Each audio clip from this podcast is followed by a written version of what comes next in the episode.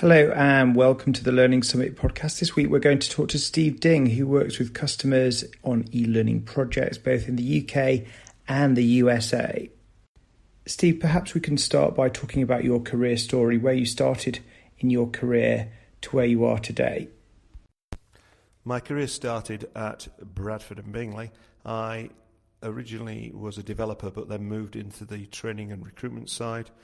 I looked after 300 IT staff and 100 contractors, was responsible for recruiting most of them from graduate level upwards, and also developing training programs. In 1999, won a major training award for a blended learning approach, which we were one of the first companies to use that approach, which was very successful. As a result of that, I became Group IT Training Manager with responsibility for the IT training of 8,500 staff. Was eventually outsourced to IBM that wasn't a good career move for me. I didn't want to work for IBM, so I then went off to a IT training company that I used to work with and set up their IT recruitment division where I worked for a number of years. I then had a job to recruit for, which was the chief executive of B Media, which is a business to business network. So I applied for that job and got it. So I ran the business to business network for eight years. That's how I got to know Sean and Webanywhere. When I left there, I joined Webanywhere as the head of primary division, then the head of education. Then I was uh, general manager of the UK, and then head of um, global talent, and then moved into my current role, which is the VP of client services, where I look after a number of the major accounts both in the US and UK. So you're working with a multitude of clients, both commercial and enterprise, both in the UK and in the USA. What would you say the differences are between the UK and the USA, but also between enterprise learning solutions and those in the commercial space? I would say that the differences between the UK and US are that the US deals and the US systems are just so much larger. The number of staff that we're dealing with um, in the US for companies is just on a, on a lot larger scale. Um, with regard to the US and UK, there are slightly different outlooks as well, in that um, on the enterprise accounts, they want to keep ahead of the game. They see the need to keep the he- ahead of the game, and as such, want to have the latest technologies in place on their systems, and they want to be able to make sure that they've got the latest upgrades to help their staff and to move their staff forward on the training side of things. Technology is moving fast, so it's important to be on the latest upgrades and the latest versions of software. Now, with software as a service, that does happen, but with open source projects, it's really down to the customer to choose which version they're on and the pros and cons of an upgrade cycle. Talk us through the importance of upgrades and when the best time to upgrade is. Upgrades are very important to companies. Um, they need to look at the functionalities that the new upgrades are giving them. This helps them keep ahead of the game. It helps them move forward in the way in which their staff are trained. Um, it's important as well because obviously uh, the latest versions are all in support with the likes of Totara, etc.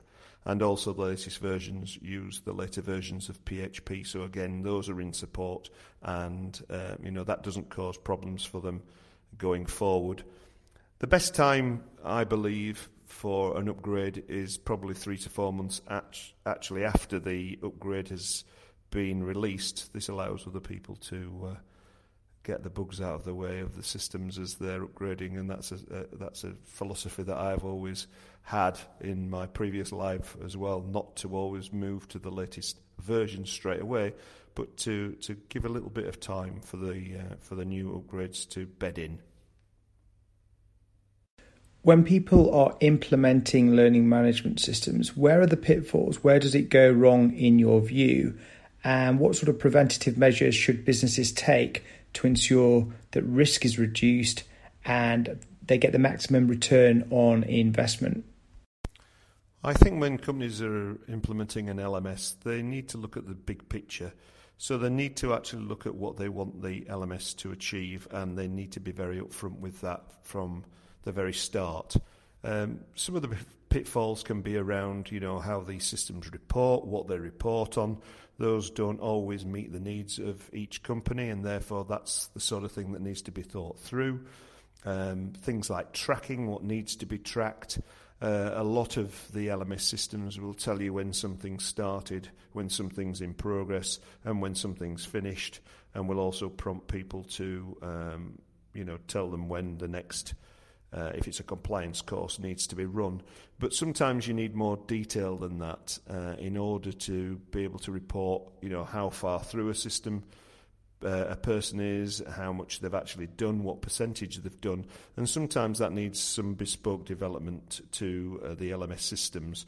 So again, thinking these through uh, in the early stages of exactly what you want the system to achieve and what you want the system to be able to do for you is is better done right at the start, so that we can look at the how the system is is set up um, correctly from the get go, and um, prevents you know bits of development having to be done uh, piecemeal.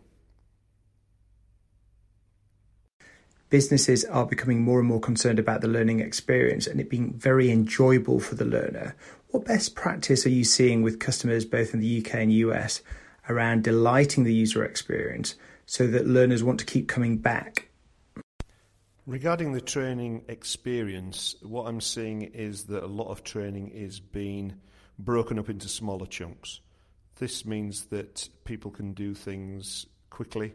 They can look at 10 minutes of learning and they can, you know, take that in uh, on a bus, on a train, on a plane, um, I also think that that allows a lot more flexibility when it comes to doing the training. Obviously, if that training is also available via various medium through the laptop, through a tablet, and through your phone, again, these are all the things that make that user experience a lot better uh, and a lot more flexible for people.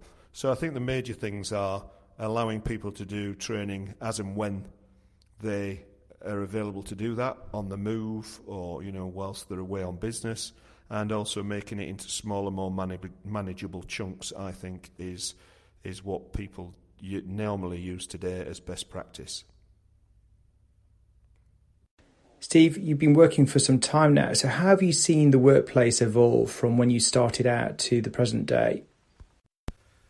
The workplace itself has changed quite considerably from when I first started. Um, when I started, you were in an office. It had one dumb terminal that you had to book your time on. You used to dict- dictate letters through a, a, a phone, and uh, you just had the landline phones. There was no such thing as a mobile phone. Uh, that was good in certain respects that when you went home from work, nobody could get hold of you. Um, but uh, you know, it was a lot more uh, nine to five. It was a lot more um, un- inflexible, really. You had to, you know, sit at a desk and, and do a job, and there was a hell of a lot of paperwork, uh, and uh, everything was done. You know, there were no email systems. Everything was done via the post. So massive changes have taken place in, in the in the time that I've been working. There's a lot more flexible working. There's a lot more mobile availability of systems and apps uh, and things you can do on the move, which you couldn't do when I first started. So yeah, the the workplace has changed absolutely immeasurably from when, when I uh, when I started my career, and um, yeah, um, you know, communication, the ability to communicate in certain in different ways uh, has certainly moved on a pace. Learning has changed immensely in that time. It was all classroom based when I first started, and now you know we have that flexibility, which is um, which is a major major step forward. Steve, you've got considerable people management and HR management experience within the workplace.